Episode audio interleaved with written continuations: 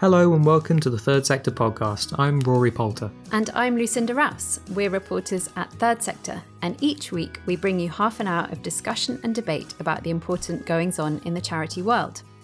In this episode, we'll be looking into a very public disagreement between two dementia charities. And later, we'll be joined by a talent manager to talk about celebrity ambassadors, from getting them on board to measuring their value and managing the risks when things don't go quite according to plan. And if you're as out of touch with popular culture as I am, then I have to warn you that a lot of names are going to be mentioned that will mean absolutely nothing to you. But joining us to guide us through our first item is our senior news reporter, Emily Harle. Hi, Emily. What have you been looking at? Hi, Rory. Thank you so much for having me today. So this week I've been looking into a clash between two major Alzheimer's charities who have clashed over this new campaign film from Alzheimer's Research UK starring the voice of Olivia Colman. The video aims to raise awareness of the research that Alzheimer's Research UK is doing and their quest to find a cure for Alzheimer's. And it's also kind of depicting the reality, isn't it, of somebody who's suffering from Alzheimer's? Yes. So it's an animated film and it plays on a fairy tale concept and it goes into the reality of memory loss and sort of forgetting who you are, and it mentions loss of wit and charm is actually two words that are used within the film as well. So I think we'll just play a little bit of this film. And so it was that the cruel dragon was no more, and the prince and princess could be together forever, happily ever after. Except this wasn't the happily ever after we all know. For the prince had been struck by an invisible force far more powerful than the dragon.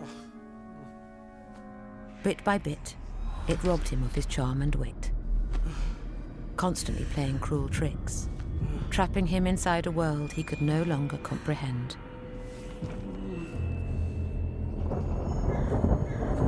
Alas, though brave and resilient, the torment of paranoia and confusion completely overwhelmed him. So that's just a short excerpt from the 2-minute video. And yes, as you said, Emily, it's playing on the traditional fairy tale narrative of being swept off your feet by your knight in shining armour and then living happily ever after. But sadly, that is not the case when your knight in shining armour comes down with Alzheimer's. Now, I've seen on social media there have been some quite strong reactions to this, but the one that really stands out is by another charity, right? What's the problem been? So Alzheimer Scotland have put out a public statement. They posted this statement on social media as well. They accused the film of having dated stereotypes and warned that it could potentially cause harm to those with recent diagnoses and those people's families as well. And they've also said that the film perpetuates a demoralising tone and undermines both charities' fight to break down stigma associated with the illness. Yeah, it's difficult because obviously I can see what they're talking about insofar as it does promote negative stigmas associated with the issue. But also, was it necessary to go out in a public forum and to discuss that? Would it not have been better for it to be something they talked about charity to charity without distracting away from some of the messages that are positive in the film and instead making it about a controversy? I don't know, because then what would they have got out of that dialogue unless Alzheimer's Research had agreed to take down the film, which I can't imagine that they're going to do because it has received a lot of positive feedback as well. Yeah. And it's so fundamental to the cause of Alzheimer's Scotland. They obviously feel very strongly that it's marginalising the voices of those with lived experience of dementia and feel that there needs to be a lot more positivity around the fact that a lot of people are living with this condition. And I saw some other criticism as well saying that that video was really harmful for people who are living with dementia and maybe sitting in front of the TV with their spouse or their carer and watching this, and just generally how much upset it caused. Mm-hmm. Well, the chief executive of Alzheimer's Research UK has come out and defended the film and also said that the film was actually developed in collaboration with people with dementia, lived experience. So that's an interesting point to note, that it was developed in collaboration with people with this illness. But she also came out and said that this is not a reflection of everyone's individual experience, because everyone's experience is different. But the aim was to reflect the reality, which is, you know, is a harsh reality. So the aim was to reflect that reality for people and try to raise awareness and galvanise support for the research that they're currently doing.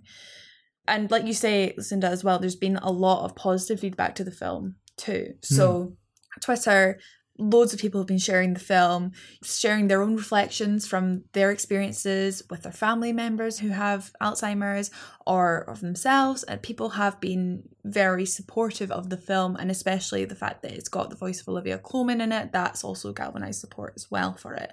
So it's a very interesting one. And I think the point that you brought up, Rory, as well about infighting is something to keep in mind, because when these campaign films become about the conversation between the two charities, then is the point of the campaign film being missed? But it is extremely rare as well, isn't it, to have two charities operating in the same space, pursuing a similar cause, in this case to fight Alzheimer's disease, for one of them to so openly criticise the other.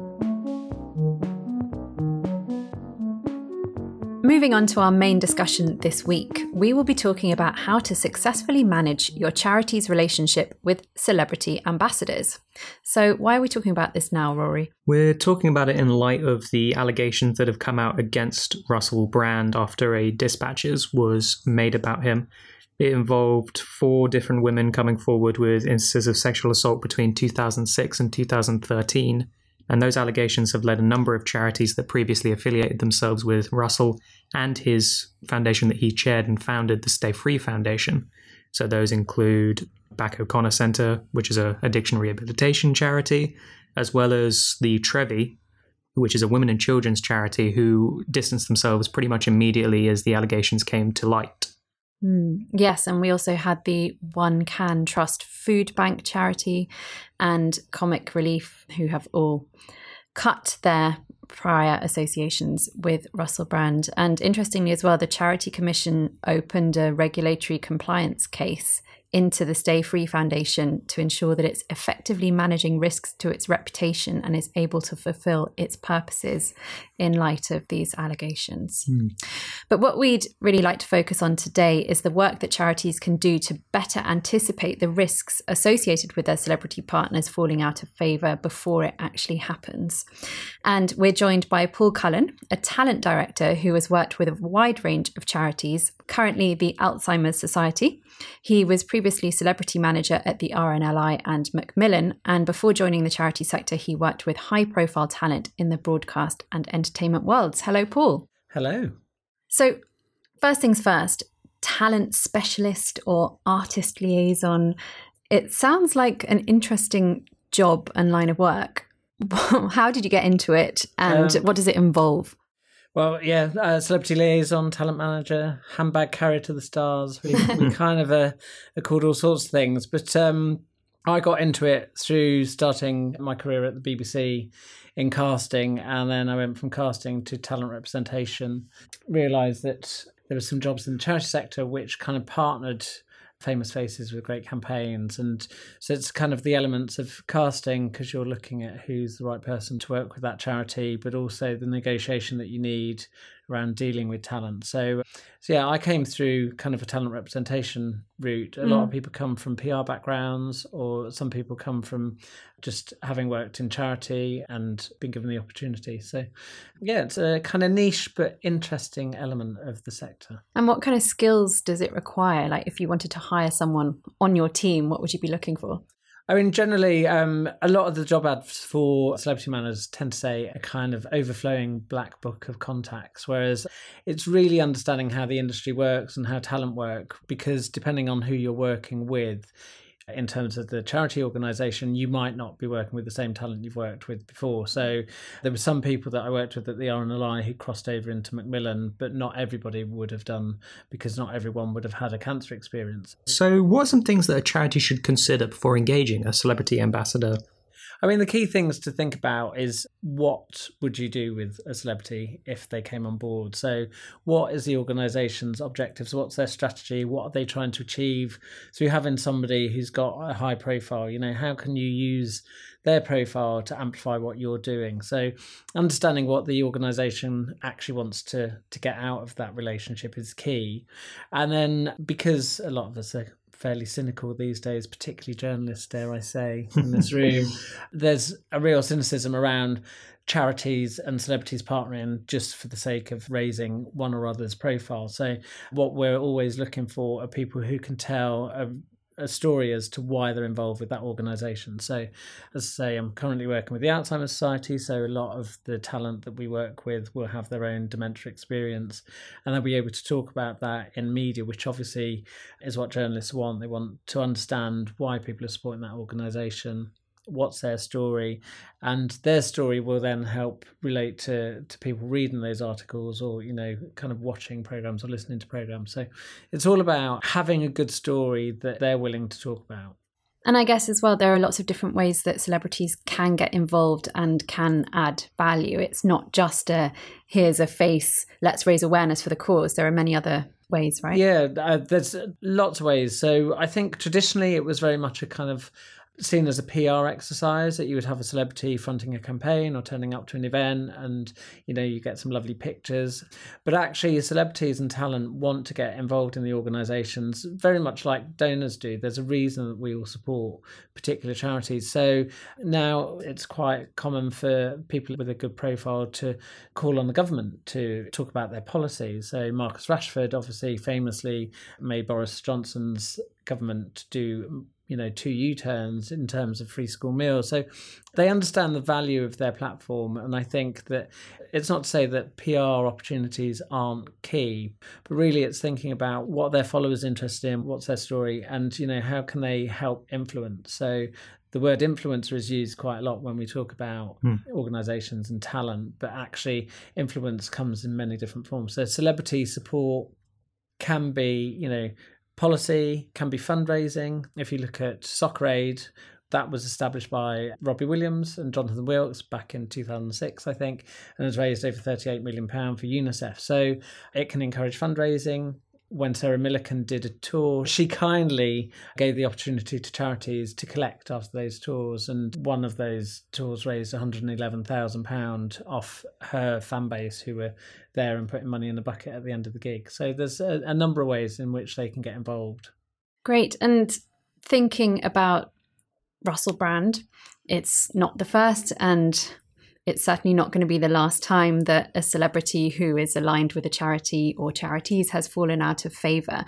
But what would your advice be for charities who are considering taking on a celebrity ambassador and really want to weigh up the risks associated with that? What should they be thinking about? I mean, the key thing that my job consists of, or a celebrity manager job consists of, is research. So that starts with who is the right person to support that charity, why would they get involved?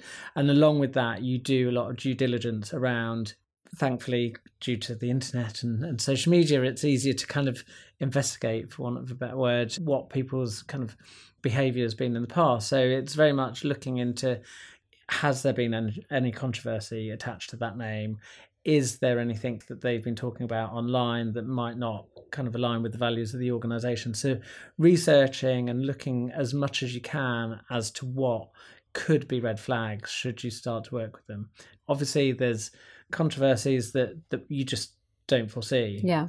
And the difficulty there is, you know, nobody knows what's coming up. So, but it's important to have a good, robust crisis comms plan, look at the risks, consider them. You know, there are risks working with anyone in a profile, you know, with a profile. And similarly, on the reverse side of that, you know, sometimes charities might do stuff that doesn't necessarily align with celebrities. So it can work in both ways. But it's about understanding what the risks might be, having some lines. When there's a specific story around a talent, it's understanding if the charity organisation fits into that story at all and whether you should be talking about it. There are a number of organisations that have spoken, as you've mentioned, about their association with Russell Brand, seemingly proactively, And I would always question, well, should you be part of that conversation? They justifiably may be, particularly given the organisations are working closely with Russell Brand's foundation, and so there's that kind of immediate alignment. But often it's considering whether you're part of that conversation and should really be talking about that. Sometimes you can quietly step back from people without making a big issue of it, or bringing your organisation into that story where sometimes it may not impact you at all. Interesting. So say someone, a charity has done their due diligence, they've done the research, and they've got on board a good celebrity ambassador. How do you measure the value of a successful partnership? What would that look like for a charity? I mean, it depends. There's various ways of measuring it. It depends what the celebrity is doing. So if, as I say, the UNICEF example of Soccer Aid, you know, that's a celebrity-driven project. It's Robbie Williams's baby. It involves high-profile celebrities. It's raised £38 million. So you can naturally kind of assume that without that celebrity support, that money, that fundraising would not be coming into UNICEF in that way. So that's a kind of direct way. Some of the other stuff is the policy changes. So Marcus Rashford, obviously that's quite an evident base. The government did do a U-turn based on him working with charities. So obviously he was working with Fair Share, I believe, to begin with. So it's that collaboration, and that's what celebrity and charity partnership should be. They should be a collaboration. So there have been, you know, examples. The Joanna Lumley and the Gurkha situation, you know, that's a key one that people remember. In fact, you know, changed policy. So there are elements that you can measure in that way.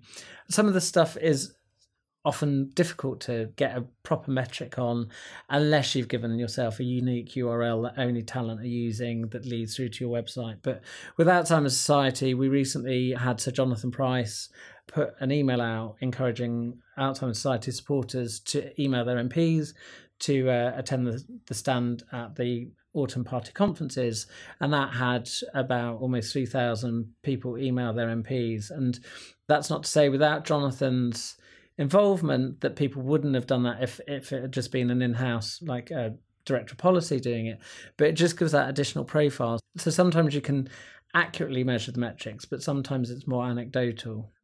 And going back to the point that you made earlier about how sometimes celebrities can be turned off by something that the charity is doing, I wonder if that happens more than the other way around. Do you have any examples to share about when that's happened? People won't make it public, I suppose, that they're stepping back from a charity. The celebrity management works, as I say, there's kind of similarities to high-level donors, but sometimes celebrities will dial up their support or dial down their support of the organisation. So if they split from an organisation, they can often do it without causing too much of a controversy and won't talk about it. I mean, there was an example some years ago where Minnie Driver had stepped back from Oxfam, and I believe that was to do with one of the partners that Oxfam had begun a relationship with in terms of corporate partners. And I think that was made quite public. And there was a lot of stories around Minnie Driver stepping back from Oxfam. Got into a bit of a Twitter spat with Minnie Driver about that because I did a lecture and said, was she too hasty? And that was all that was reported. But actually, I went on to say, or, you know, does she have a justifiable reason? And she did have a justifiable reason and, you know, was able to articulate that. So there are a few occasions, but one of the other ones that dates back quite a long time, it's not necessarily a celebrity stepping back, but Sandy Toksvig did talk about Save the Children ditched her from their 75th anniversary celebrations because they didn't want a lesbian meeting Princess Anne. And when was that? That was back in 2014. Gosh, so not that long ago. No, so I think she revealed it in 2014. I think it was in the 90s that it actually took place. Oh, right, okay. Yeah, so it dates back to the 90s, but she revealed it. But often celebrities won't name and shame the organisations because as much as they might have a differing of opinion, they'll probably want to step back quite quietly and not necessarily bring attention to it and let people make up their own minds as to whether that's an organisation that they should be supporting or not, rather than wishing to cast too much of a negative light on things, I think. And you feel that charities should perhaps be taking a leaf out of their book and doing the same thing silently, stepping back when a celebrity falls from public grace? I really do question why there have been a number of occasions. I was listening to another episode of the Third Sector podcast talking about royal patrons, and obviously when Prince Andrew and the controversy around him came out, there was, because royal patronage is such a key cornerstone of what the royal family do, there was a genuine interest in what were those organisations that had him as a patron, what were they going to do, how were they going to kind of, you know, step back. And so you can understand from that perspective. But with sort of more traditional celebs, there really is a question like, are you involving yourself in a conversation that doesn't really necessarily need you to comment on it? Unless a journalist rings you and says, oh, I'm aware that you're organisation has worked with that celebrity and they've been accused of this misdemeanor. At the moment, a lot of it is accusations. There haven't been any charges. So until you've got, I suppose, the evidence, you kind of want to step back. But I would suggest that you want to do it relatively quietly, unless you're asked by the media, and in which case you should have robust response as to that relationship. What did it do? Why are you now stepping back? Which some of the organisations that have spoken about their relationship with Russell Brand have done, but they've done it, it seems, without actually being asked by the journalists. I think one of them posted on Instagram immediately after the Dispatches programme, and I would question, well, obviously now everyone knows that they had a relationship with his foundation and no longer do. But how many of them knew that that relationship existed in the first place? Because they're quite small organisations. So there's questions around the benefit to the organisation, and do you start getting into a reputation issue? Because people might say, well, why did you start working with him? I saw on one sort of comms forum that somebody had said charities should have been doing due diligence on Russell Brand for years because they'd worked in the industry, and rumours had it that, you know, he wasn't a great person to be involved with. But that's rumour. And so at what point do you start taking rumour over what is presented in front of you? But again, you know, that's the due diligence. And if you start researching and just putting in some keywords, you know, celebrity name, controversy, tends to be a good one to start with. And, you know, you'll get things coming up, and you will find things on social media where people are talking about it. But if there's a consistency of people talking about things in the same way, then perhaps you need to think, oh, actually, is there an alternative to working with that person? And if we do go down that road and there is going to be a revelation at some point, how do we address that, and how do we justify to our donors and to everyone who supports us why we're working with that particular person? So the vast majority of the third sector is made up of small charities. Not many of them are going to be having a dedicated talent manager or talent director. It's probably going to fall to the chief executive or another member of a very small team. So what would your advice or tips be for people with that responsibility who would like to have a well-known person attached to their charity brand? As I say, the key thing is to think, why do you want that person? What are they going to add to the organisation? If they say yes, have you got stuff for them to do? And so the first thing, you know, again, goes back to research, goes back to thinking who's in your network. So is there somebody that your trustees know? Are they well connected? Is that person... There are quite a lot of founder charities where the CEO will be kind of quite well connected, or gets to a stage where they're in situations where they're mixing with high profile people. And so some will come on board because they strike up a friendship. But ultimately what you want to do is look at who's able to talk about your organisation from an authentic point of view. So if they don't have that lived experience themselves, how can you demonstrate the work that you do? So it's thinking about what you want them to do and how you're going to engage them. So the key things I always think about is, what are you saying to who and by what channel? So thinking about who your audience are.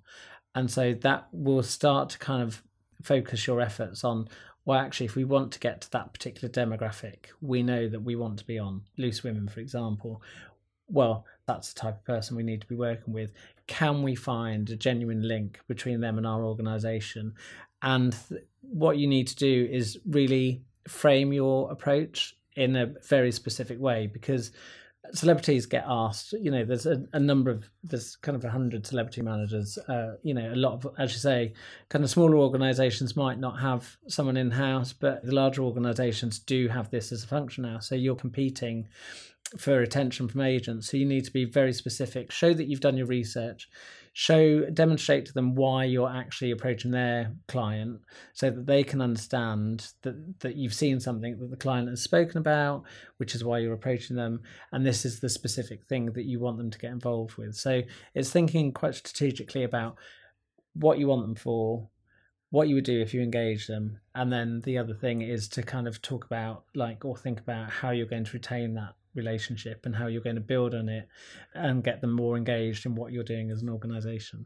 And thinking specifically about how you're going to engage them, would you advise that charities come with a menu of potential options at the outset, or is it better to get to know that celebrity, get them aware of what it is that you're doing and what you stand for as a charity, and then allow that to grow organically? It's a bit of both, really. So what you say, kind of the first thing is brand awareness. So particularly if you're a small organisation, it's not making assumptions that they know who you are. So one of the key things when you're getting in touch is to demonstrate the impact that you have and what have you been able to achieve and what are you looking to achieve in the future.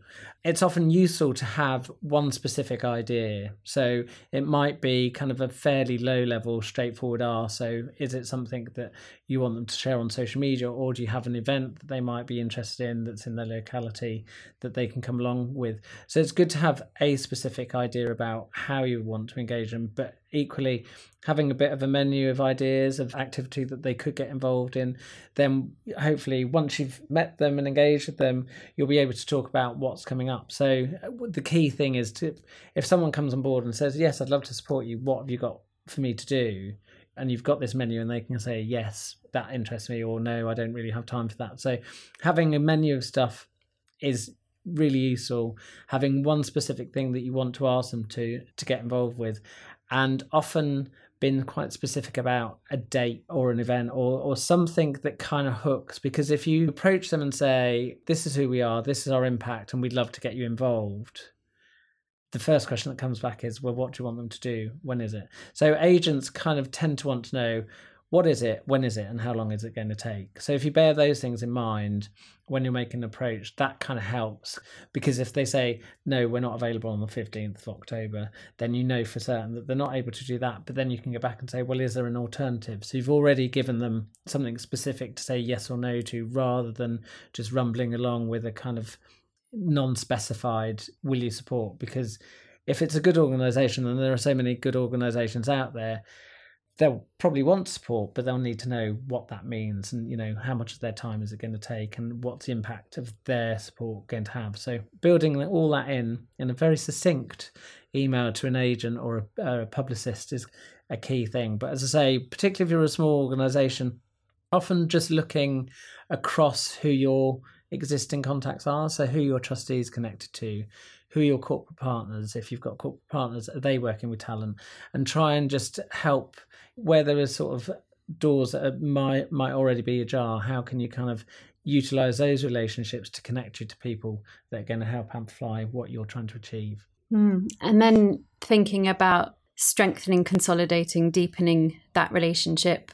Presumably not all of them would be an ongoing connection. Sometimes it might just be for an event or a particular campaign or something. I'm thinking about Olivia Colman with the Alzheimer Research UK video. That's presumably off the back of her doing the film The Father. How do you decide whether you're going to have them as a one-off or whether it's going to be a longer-term connection? I mean, I have my kind of ever-decreasing circles of participation. So you have kind of a big group of people who might be those one-off opportunities, you know, opportunities where they might kind of turn up to an event because their friend is hosting it and that sort of thing, or they're willing to promote you on social media. So there's kind of a number of those. But from the outset, what you're trying to achieve really your advocates, which is kind of the next level.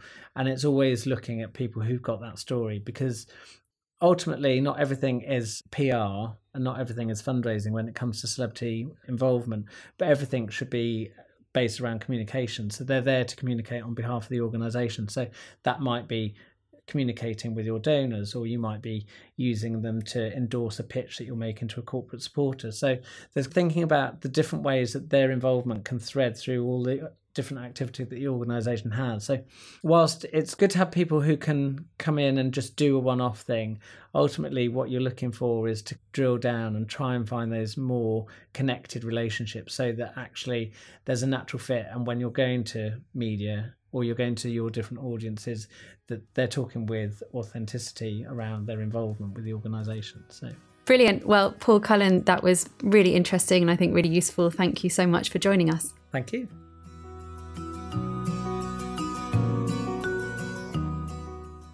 Well, that's it for this week. We hope you enjoyed our discussion with Paul and earlier Emily. And if you did, we would be very grateful if you would leave us a positive review. It's very helpful as a way of getting other people who might want to know about what we're talking about to find us. Thanks very much to our guest, Paul Cullen, and our producer, Nav Powell.